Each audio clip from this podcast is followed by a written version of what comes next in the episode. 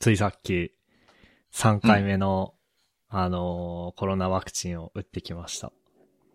お、おー人あ権。のあー、人権って言っちゃダメなんだ1 2回目。 なんでだっけそれなんで言っちゃダメなんだっけなんだっけ女性プロゲーマーが170センチ以下身の身長は人権がないっていう発言をして、大炎上してしまっ。た後に、皆さんも発言について考えましょうって我々も話したばっかりなんだ。 で、いや、あの、言って、言ってすぐ、あの、シナプスが弾けるように思い出した。すごいな。稲妻が走った。ああ、で、1回目2回目がファイザーだったんだけど、うん。まあ、今回は、職域で、モデルナを打ちました。お、職域ピーポーだ。なんか、多分、これ、この組み合わせが一番いいらしいけどね。その、へえ。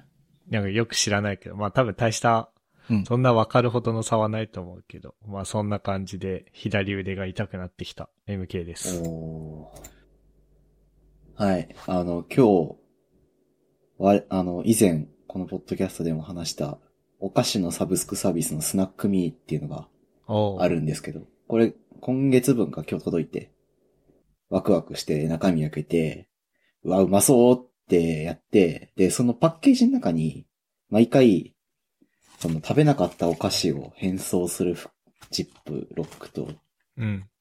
なんか、雑誌みたいなのと、入ってて、あ、いつも通りだなと思って、たんですけど、その中に、来月お誕生日のあなたへ200円オフストアチケットっていうのがあって、おうなんかおーバースデーケーキをなんか買えるんですよ。4000円ぐらいするんですけど。高いなって思ったけど、4000円ぐらいする、まあ、バースケ、バースデーケーキが、そのストアで販売されてて、スナックミーの。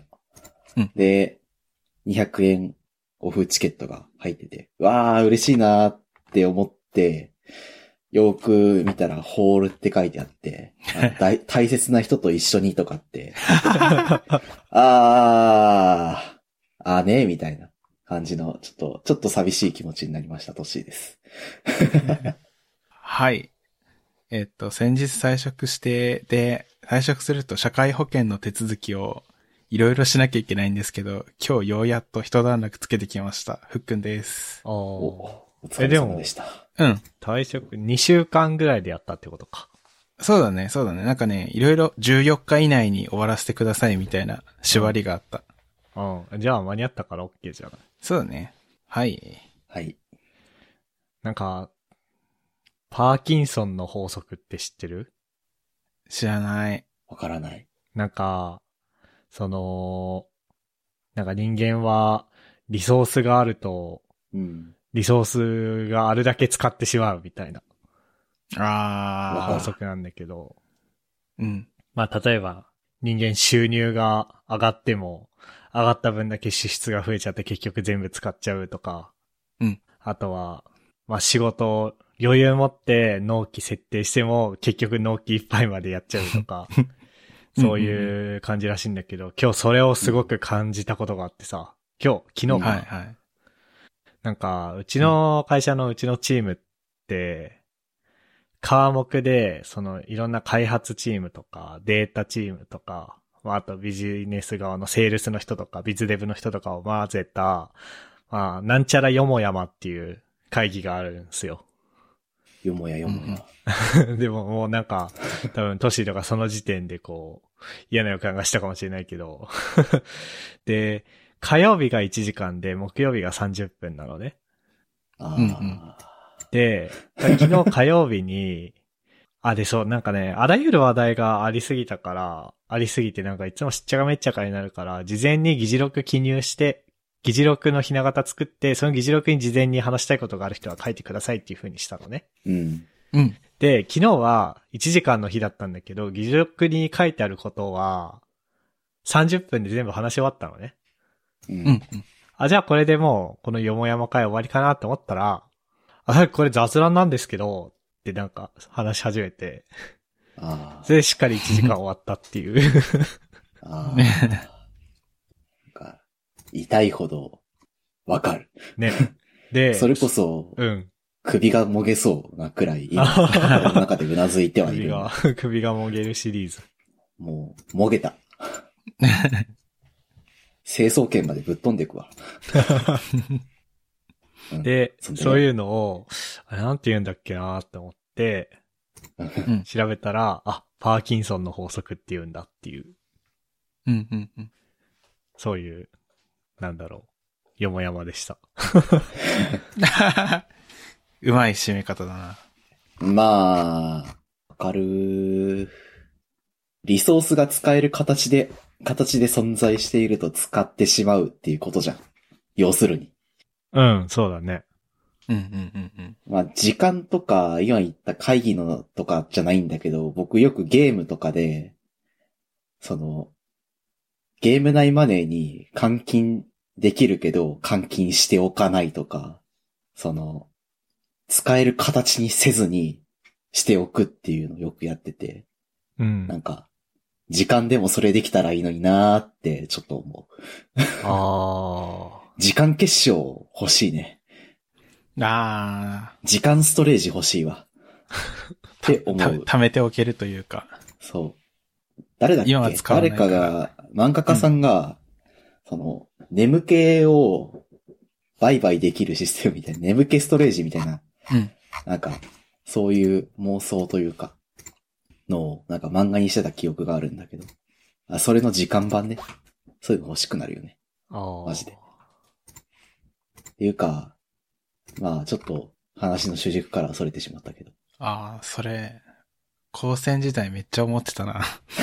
ああ、そう。なんかある高専だと。あ、授業 いや、僕はもうね、一夜漬けとか、レポートもテストも一夜漬け人間だった から、なんでやらなかったんだって思うわけなんだけど、うん。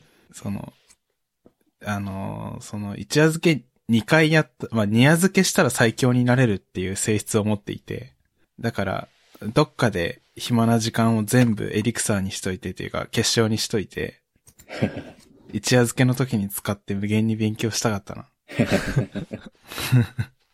会議の話に戻っちゃうけど、うんもう、時間をね、そう、MK の言ってた運用は正しくて、その、話すことを事前に書いておいて、そのことについて集中するっていうのは正しいんだけど、ミーティングの時間も、それに合わせてアジャストしておくっていうのが、結構効くよね。って思った。そうね。あ結構やるんよね。特に僕、今、上司と二人のチームだから、うん。事前に話したいことを決めておいて、それについて話したら、はい、解散って感じで。ワンオンワンもそんな感じで、なんか、30分は30分なんだけど、お互い話したいこと話し終わったら、はい、解散みたいな感じでしてるから。あ、あ、それあれでしょ例えば101だったらさ、うん。カレンダー上の、Google カレンダー上の枠としては30分とか確保してあって、うん。でも事前に話ししたことが、例えば15分で終わったらその場で解散っていう風にするってことでしょそうそう。だしそれをなんかそれ以外の開発とか、仕事に関するミーティングも、話したいこと決まってて、あ、これだったら15分くらいで終わるっしょってなったら15分に、設定、30分とか1時間とっても、うん。もう、事前にその内容に合わせてアジャストしておくっていう。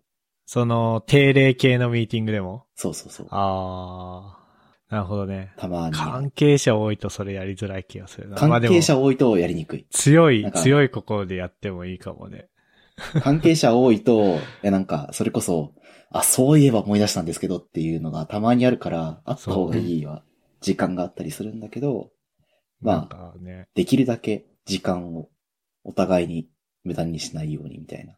そうことをそういえば思い出したんだけどっていうのをやんないでほしいから事前に書けっつってんだよな、みたいな。あ、そうそうそうそうそうそう。だってさ、話したい話題、コンテキスト決まってるわけで、自分が持ってる問題とか課題はさ、言語化できてないといけないじゃん。だから、もう、事前に書いておく。で、その時間、時間はそのことだけに集中して議論するみたいなのが、いいよねって思うけど、実際は、そうはうまくいかないから、辛い。うん。はい。リモートだとさ、なんかさ、多分オフィスでやってたら、それって、うん行く途中の廊下とかで、うん。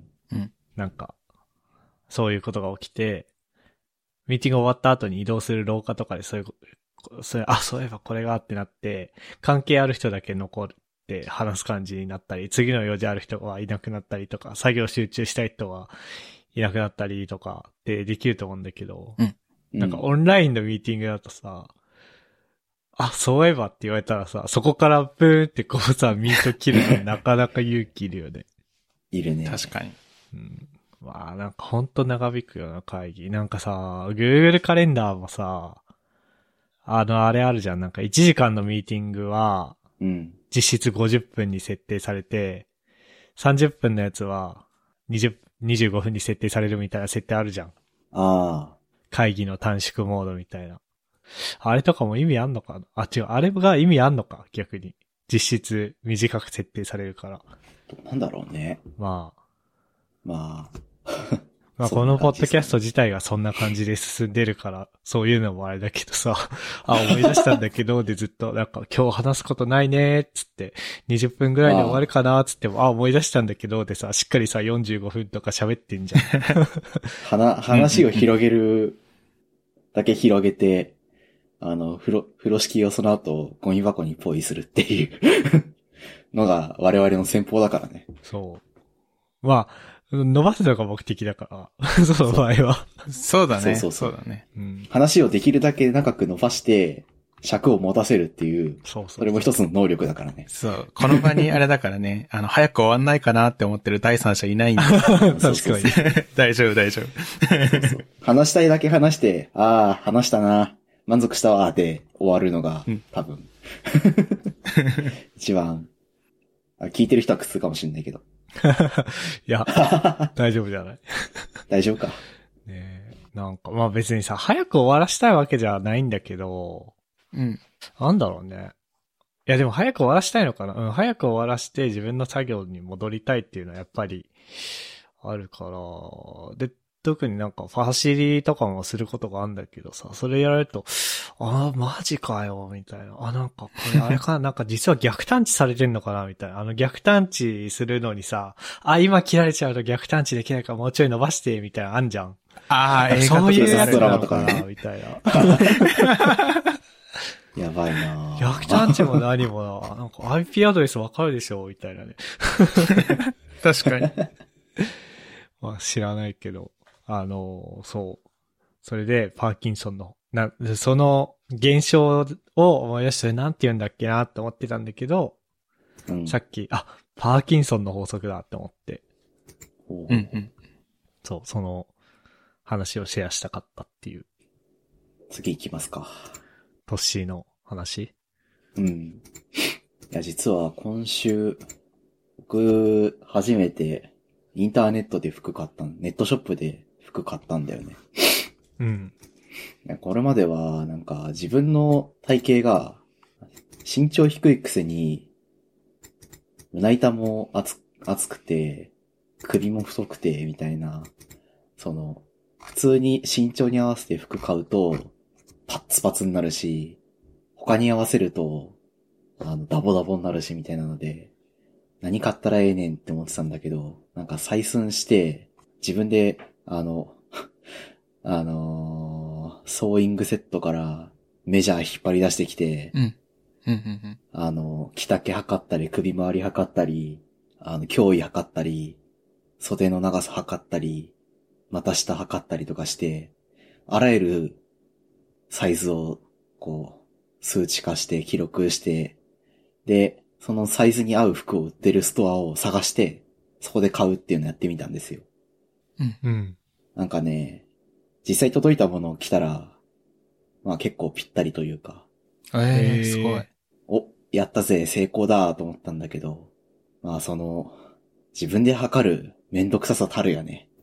ないなと思って、これをうん。テクノロジーで解決した ZOZO は偉いんだなって再発見したっていう体験と、うんなん。か、インターネットの ストアって、結局、交渉、あの、スペック表っていうの。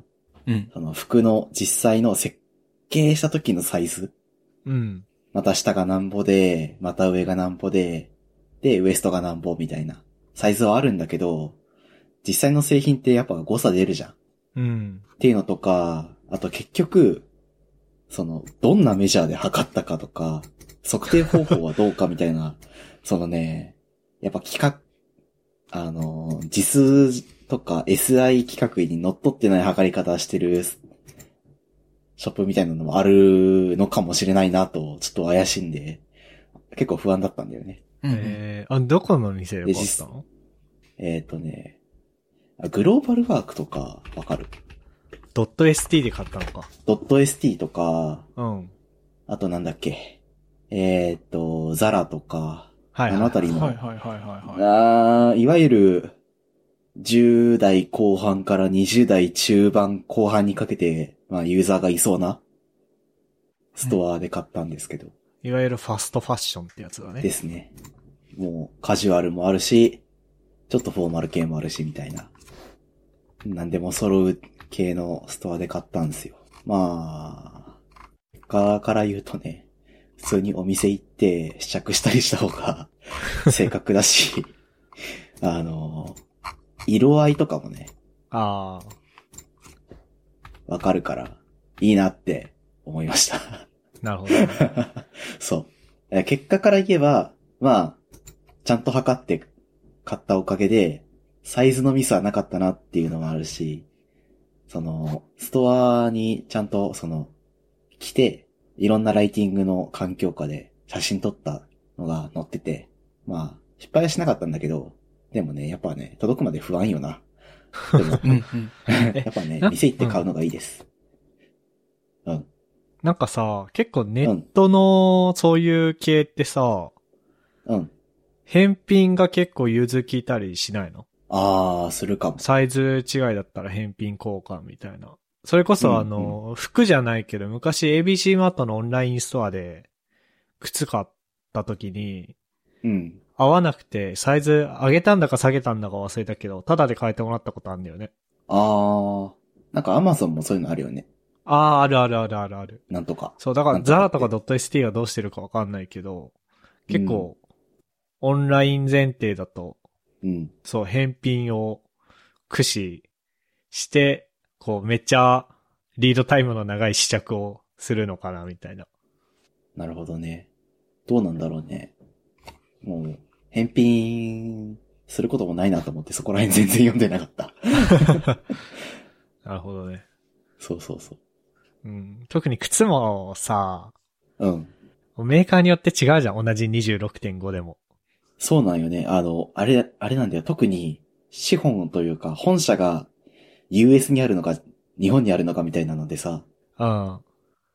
違うんだよね。そうだねなん。か、こういう話をするとあれかもしれないけど、女性のバストのサイズとかもさ、国によって全然違うっていう話あるやん。なんかあれなんだと思うんだけど、うんうんう。うん国によって標準値が違うから、こう基準のサイズが全然違って、こう S、M、L でもああ、確かに。合う人が全然、合う人の数字が全然違うみたいなそうね。の結構ある気がするね。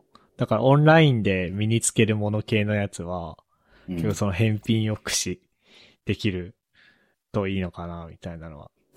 あるね。返品前提で、ある程度サイズ挑戦してみて、うん。あ、自分このサイズなんだな、みたいなのを、こう、体感で、調整していくというか、そうそうそうそあ確かにそれもあるね。ちょっと、その、めんどくさがりだから、う。いや、めんどくさいよね、自分が返品ね。そう、自分がめんどくさがりだから、返品したくねえなっていうので、あの、あれしてたわ。めっちゃ測ったわ。うんうんいや、うわん。かるわかる。測り方めっちゃ調べたしな。ああ、そう。じゃあ、今、一番詳しいね。一番詳しい。 うん。なんか、また下とか、また上が何のことか俺よくわかってないもまた下はね、あの、ん。うん。足の付け根の内側から、うんくるぶしあたりまでの長さだね。うんうんうんうん。要するに、へーあの、ズボンの、あの、ジッパーのあるあたりの下から、その、ズボンの丈の下まで、ほうほう長さほうをほう測ることになるから、なんかそんな感じの測り方をするんだよね。で、また上は、また上はその逆ね。そうそう、足の付け根から、えーっと、ウエストまでの長さ。なるほど。みたいな感じで、そのオンラインで服買ったんだけど、まあ、当たり前だけど、ちゃんと自分のサイズ把握してないと、うん。めんどくさいことになるから、やっぱ試着しに行った方が楽よっ ていう、なんか、そうね。原点回帰じゃない けど、そんな感じのことを思ったなっていう、はい、体験記、体験のお話でした。そうか。僕は結構、もう M サイズって言って買っちゃえば、うん、だいたいどうにかなるんだけど、うん、なるほどね。その自分の、そのなんだろうな。なんかこう、合う条件みたいなのが、こう、メーカーが想定してるのとは違うというか、そうそうそうそ人うだ結構大変ね。なんかね、うん。そう、靴とかも、なんていうの、あの、足首のちょっと下のあたりうん。が、俺異様に高くて、骨が角張ってるせいで、うん。なんか普通の、いわゆるスニーカー、コンバースとかのスニーカーあるじゃん。うんう。ん。あの、ウサビッチに出てきそうな。あーうわーって言ってわかるかなああいうスニ一瞬ーでカわーコンバースのああいうスニーカーが全然合わなくて、痛いんだよね。オールスター的なスニーカーね。あ、そうそうそうそう。うん。だからあ若干なん、なんていうのスポーツよりのアジャストが効くスニーカーしか履けなくなるし、みたいな。ー、ニューバランス的なね。あ、そうそうそうそう。で、なんかちょっと、毎度ね、そういうなんか体の作りが変なこ、変な感じになってるから、選択肢ないなーって思って選んでる身としては結構ね、計測大事だったわ。計測は、推推測するな、計測せよなそうだね。計測は力なり。なんか返品、どういう風に話広げようかな。今話聞いてて思ったのがさ、うん。返品あるじゃん。うん。なんか今どうしてんのか知らないけどさ、昔さ、ドローンで配達するみたいなさ、実証実験とかさ、いろんなとこでやるの流行ってたじゃん。あったーあれさ、、配達よりさ、返品ドローンでできる方がよくないわかる。なんかあさー、ネットで確さ、ポチって返品みたいな風にやったらさ、まあ、かにうん。その、すぐ来なくてもいいけどさ、あ、じゃあ、明日の、こう、14時から16時の間にうん。来ますと。うん。で、まあ、あなたの部屋番号とか、あ、で、こうベランダで受け渡しできるんで、あなたの、その回数と、こう、ベランダが南側なのか、東側なのかとか教えてください、みたいな風にやって。うん。で、着く5分前ぐらいになったらスマホにプッシュ通知が来てさ、うんそ。したらもう箱持ってベランダに立ってたら、ウィーンってこう持ってってくれるみたいな。いいなよくない便利。めめ っっちちゃゃ便利。いいな。それあると、なんかあれだね。デブ症な人もうん。うん。心置きなくいろんなネットショッピングできるかもね。そう。可能性広がりまくりだな。なんか Amazon とかだったら、Amazon 上で返品っていうふ、あ、そっか。あの、僕の部屋のエコーさ、あのう、ん。ウェイクワード変えてんだよね、そういえば。へアマゾンになってんの。そう。 びっくりした。起動したそうか起動したいの。うん。そうなんだよバ。ヨンっつって。じゃあなんて、某 EC サイトは、もういいし、サイトね。某 EC サイトは注文履歴のところで返品っていう風にやれば、そのまま、なんだ、うん。じゃあ、長津何日頃にヤマトが来ますまでやってくれるんだけど、普通の EC サイトとか違うじゃん。え。うん。違うね。返品の手続きをサイト上でして、うん。で、その上で自分で、その、ヤマトの集荷の手配とか、まあ自分で営業所に持ってくとかしなきゃいけないから、そうそうそうそうそなう。んかそのドローン的なのがあったらね。楽だね。テクノロジーであらゆることを解決してほしい。ガーファ。今、ファッションのことし調べてたらさ、う。。なんかファッションでもサブスクってあるみたいで、今あるあるびっくりしてる。服もね、すごい。うなん。んか2週間だったかな期間、期間選べたはずだけど、うん。 10着、20着、30着、うんじ20 20着かまでかなみたいな感じで、そのクリーニングもして、ある服が届いて、みたいなのができるよ。へー。すい。ごい。そう。なんか、なん、どっかの会社、有名な会社じゃなかった気がするけど、やってて、うん。一回使ってみようかなと思ったんだけど、なんか、いいくらクリーニングされてると言っても人の着た服かーって思って、ちょっと、ためらってしまったけど、あるね。すげえ。服と、靴と、メガネもあるんじゃなかったっけへえ。ええ伊達メガネだと思うけど。ああ。まあ、そりゃそそうれはか。なんでもあ るな。なんかでも服のサブスクって、それ次の人に行く頃には、もう、ボロボロになってんじゃないかな。そんなこなんとかないか。ボロボロになったり、その、使えないなっていう風な判断されたものは、なんかリサイクルされるらしいけどね。うーん。っていうか、元々がリサイクル品しか扱ってないらしいから、うん。なんかリサイクルされた服、古着をサブスクで使ってもらって、さらに使えなくなったら、繊維のリリ、あの、リユースみたいな感じのことをしてるっていう仕組みになってたんじゃなかったかな。あんまりちょっと明確には覚えてないんだけど、そんな感じのビジネスだった気がします。なるほどね。まあなんか、うんあじゃあリースのパソコンみたいな感じで、かなうんうんうんなん、か、転売され、ち安く転売されてたりとかしそうだよね。うん。なるほどね。なんかあるらしいんだよね。その海外のさ、その発展途上国とかによくさ、服を届けますみたいな、あるじゃん。うん。うん。ああれのおかげで、その現地の、こう伝統的な服とか、それこそ現地で、その野号を持ってるブランドとかアパレルとかが全然商品売れなくなって、みたいなあ社会現象があ見たっことあて、なんかそれをしない、させないためにも、なんかそういうことを進んで、進んでやってるというか、そういう風にして国内で作ったものを国内で消費しちゃいましょう、仕切っちゃいましょうっていうのもなんか意図としてはあるらしいね。なるほど。ーいいね。うん。他国のビジ、あの、経済に影響を与えずに消費を加速させようぜみたいなことらしい。なんかニュースサイトで見た気がする。現地の人たちが、あの、これリユース品だよって持って来られた服をバーゲンみたいに取り合って、あそうそうそうそうそう、その、そのニュースだと思う、俺も。うん。 みたいなので、結構問題になってるんで、じゃあ、そういうふううんうに、海外の市場を、に影響を出さないように、製品をリユース、リ、あの、リサイクルしたりしていきましょう、みたいな取り組みなんちったんじゃないかなと思う。うんいい記ですね憶は定かではない。はい。 はい。そうっすね。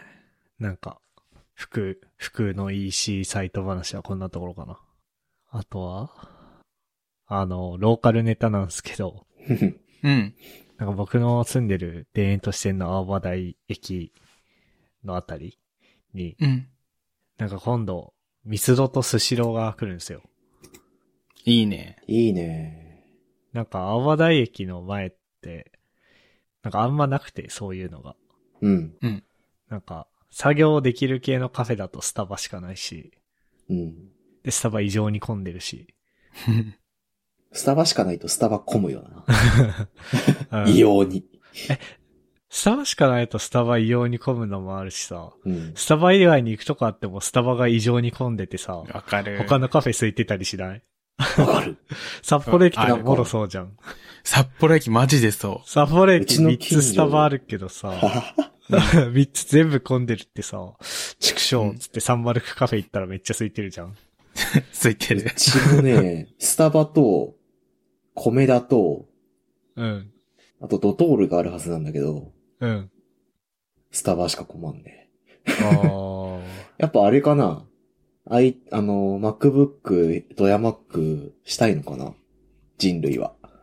かな。あと、うーんとね、なんか僕がスタバを優先的に選ぶのは、スタバのプリペイドのやつにめっちゃお金入ってるからっていうのもあるかもしれない。あー、確かになんか、よくギフトうんと。して使われるのは、スタバのあれよね。そうそうそうそう。確かに確かに。もあるし、なんかね、クレジットカードの、なんか特典みたいなので、スタバのチャージは還元率5%みたいな。うんうんうん。ある、ね。あ、5は持ったかもしんないけど、なんか3、3%とか。なんかスタバと提携してそういう風に、ちょっと還元率高めに設定されてる時とかあるよね。と、あと Wi-Fi が比較的まともとか。わかる。 わかる。まあ、あとドヤマックだね、やっぱりね。あー、やっぱりドヤマック重要うん、重要じゃない、やっぱり。そっかうん。ドトールでマックよりもスタバでマックでしょって いう。ドトールはやっぱり、レッツノート。レッツそういうことノートはね、レッツノートは、じゃあ、コメダじゃない。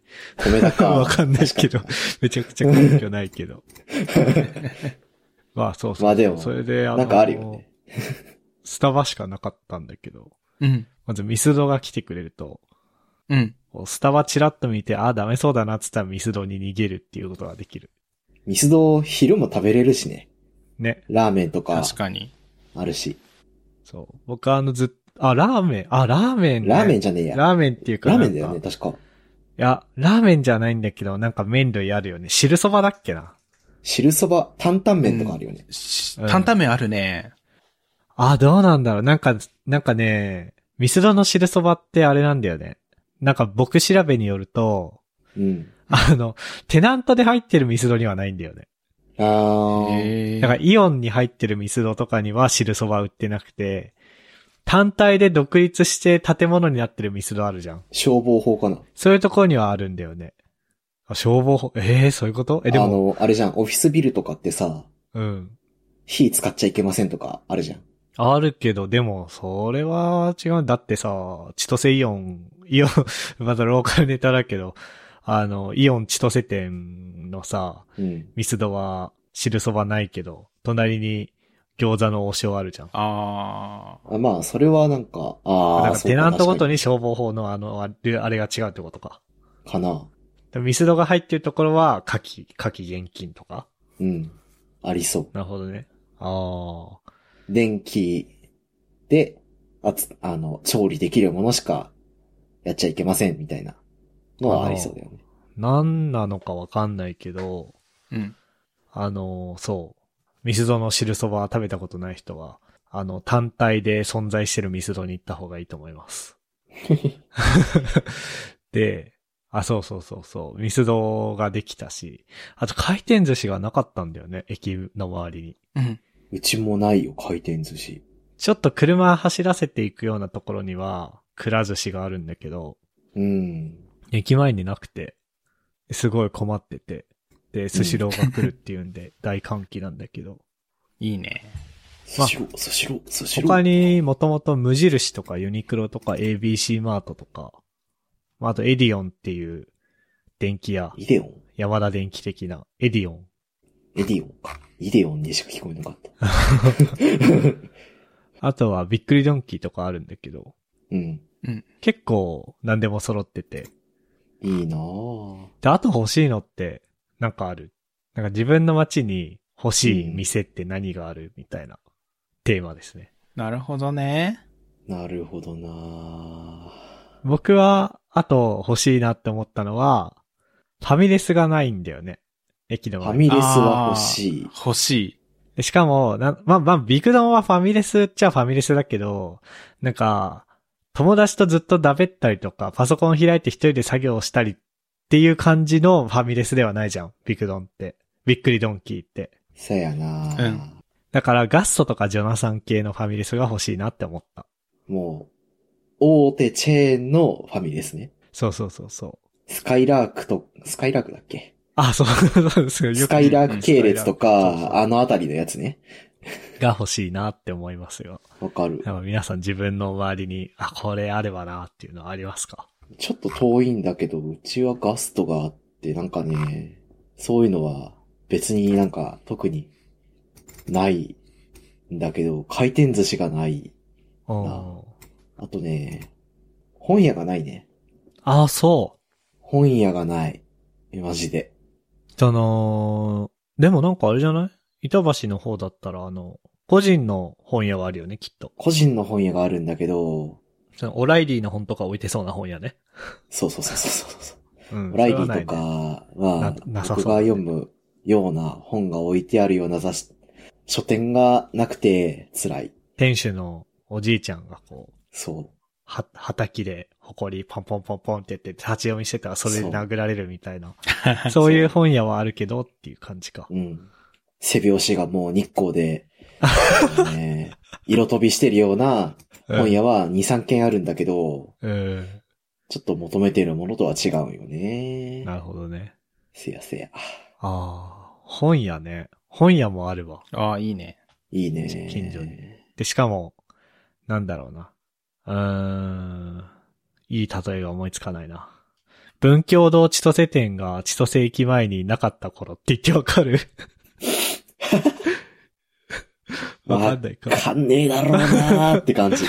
あのね、文教堂千歳店よりちょっと品揃え豊富で専門書も充実してるぐらいの本屋がある。いいね。おー、いいな、いいな、いいな。わかるか なわかんねえだろうなーみたいでもな。今ね、リスナーさんに分かってもらうことは完全に諦めてたんだけど、うん。トッシーとフックには分かんなかったから完全に今の失敗したわ。千歳駅前の文教堂って、あの、ビルのところのエスカレーター上がったらあるところ。そうそうそうそう。しかももう閉店したしな。もうないよね、あれ。もうないね。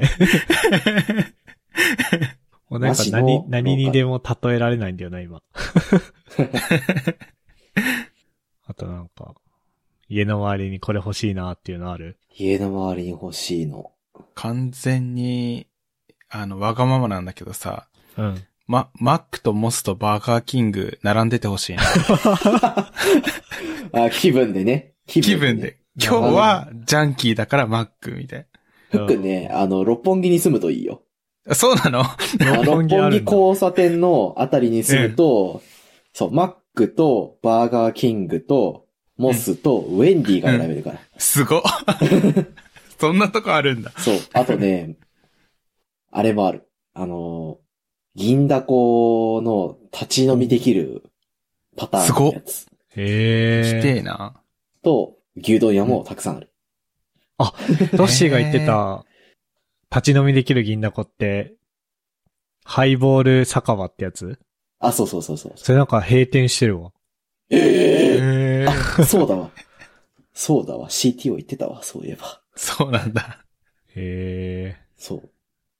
でも、六本木に行くと、その、ハンバーガーショップの選択肢は、無限の可能性が生まれて いく。え。まあ、素晴六らしい本木は全部あるでしょ。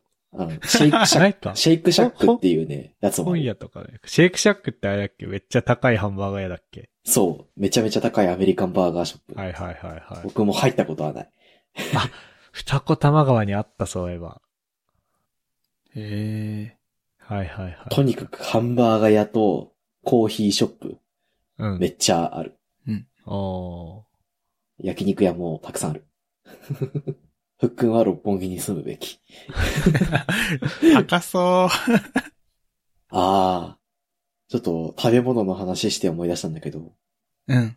ネパール人のお兄ちゃんが経営してるカレー屋さんが欲しい。あえーー。うまいとこね。そう。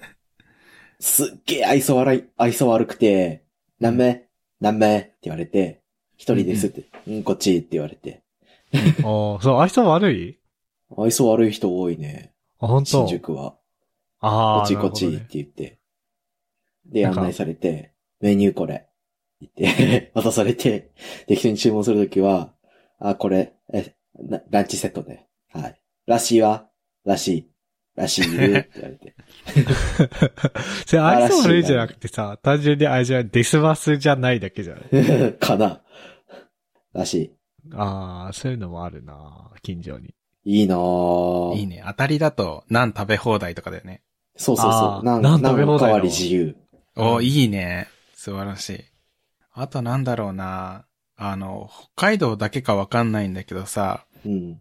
えっと、なんか、えっと、田舎道を行ったら、い、一区画だけ栄えてる。例えば、ブックオフと、洋服の青山と、あ と、ななんかスーパーと、マみッよクみたいなさ、みよしの塊そうそうそうそあう、のね僕はふっくんの言ってるエリアがね、もう、まざまざと記憶の中によ、おび、わかるよ、あの、思い起こされているわけよ。あーそれ正面に畑あるでしょある。 え、正面に畑で、あるあるある。近くに霊園の案内、案内看板があるでしあょ。るあるあるある。で、あー花とか売ってる道の駅が近くにあるでしょある。なんか、そユニクそういロうかとかのところだよね。う。今う言んってんのって。うん。多分そう。あれ正面畑だっけだけだよ。あ、は、あれ畑なんだ。あれトウモロねコ。シ畑があるはず。あれトウモロコシ畑なんだ。え、あれだよね、あ の、ユニクロエニマ店とかのところだよね。そう。う。そうん。で、ラーメン屋とセブンイレブンが一緒に一緒くたになってるってことでしょ。う。そうそうそう。なんか、あの区画が、ボンってあってくれたら助かる。あ、わかるわかるわかる。、であれねハード不当みたいな。あれ、そう、あのね、なんだっけ何言おうとしたっけな。あのー、まず、ね、23区内には多分ないと思う、あれ。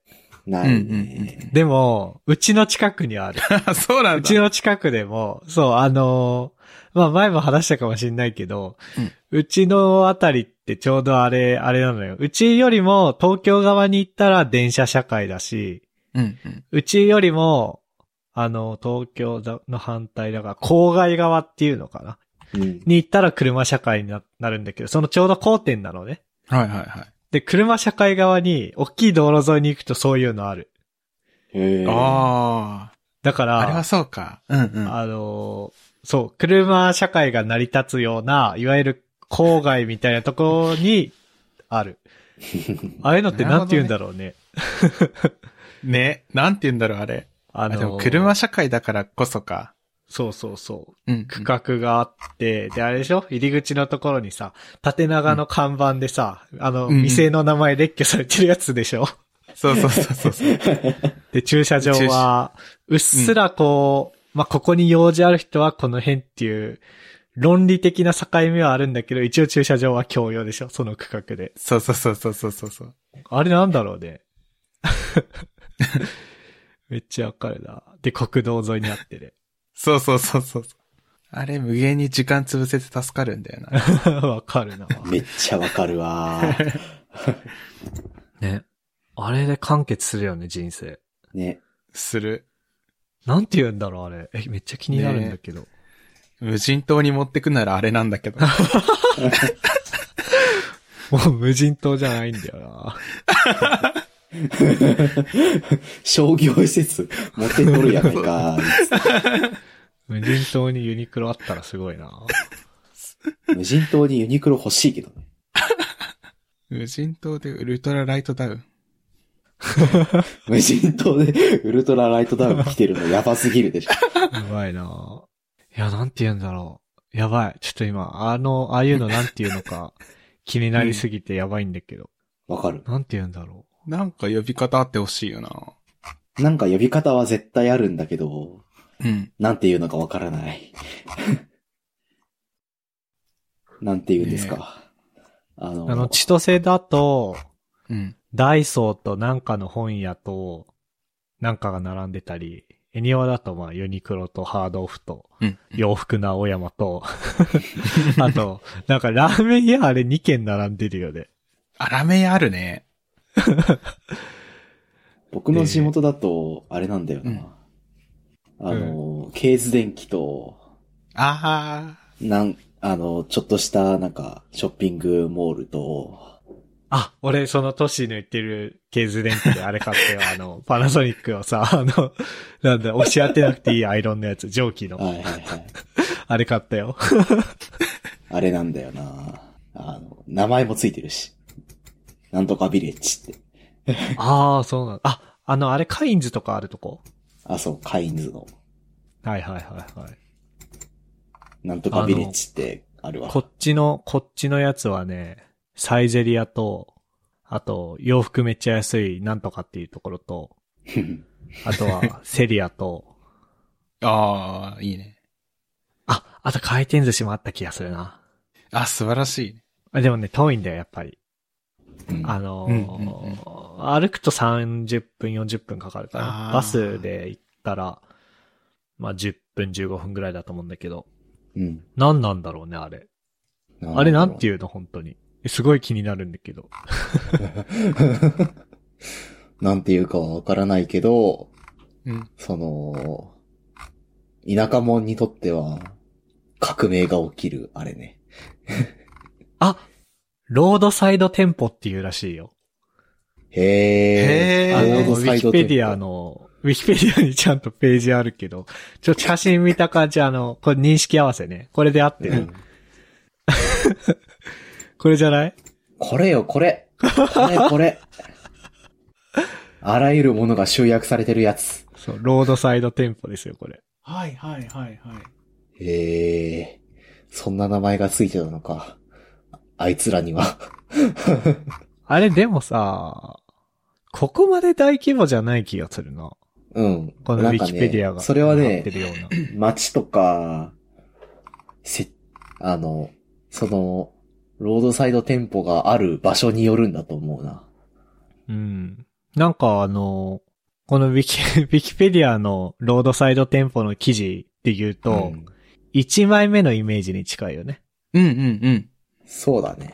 うん。で、2枚目まで行くと、2枚目はあれじゃないそれこそさ、あのー北広島のコストコとか、三井アウトレットモールとかが集合してるあたりじゃない、そうだね。こっちで言うとあの船橋のイケアと三井アウトレットが集合してるあたりとか。はははは。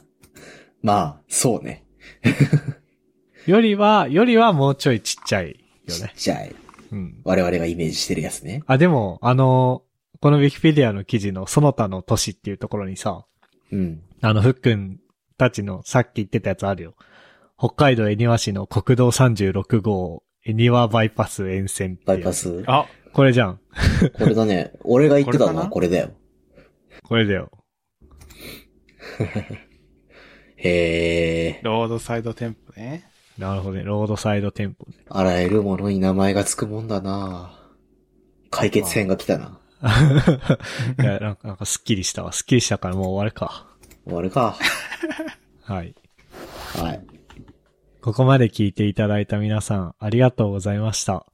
番組内で話した話題のリストやリンクは、ゆるふわ .com スラッシュ129にあります。番組に関するご意見、ご感想は、ツイッターハッシュタグ、シャープゆるふわでツイートお願いします。面白い、応援したいと思っていただけた場合は、ウェブサイトのペイトレオンボタンからサポータープログラムに登録していただけると嬉しいです。それでは、MK ふっくんとっしーでした。ありがとうございました。ありがあとうりごがとざいました。うございました。 And now, a short commercial break. 現在エンジニアの採用にお困りではないですか候補者とのマッチ率を高めたい辞退率を下げたいという課題がある場合ポッドキャストの活用がおすすめです音声だからこそ伝えられる深い情報で候補者の興味関心を高めることができます株式会社ピトパでは企業の採用広報に役立つポッドキャスト作りをサポートしています気になる方はカタカナでピトパと検索し X またはホームページのお問い合わせよりご連絡ください。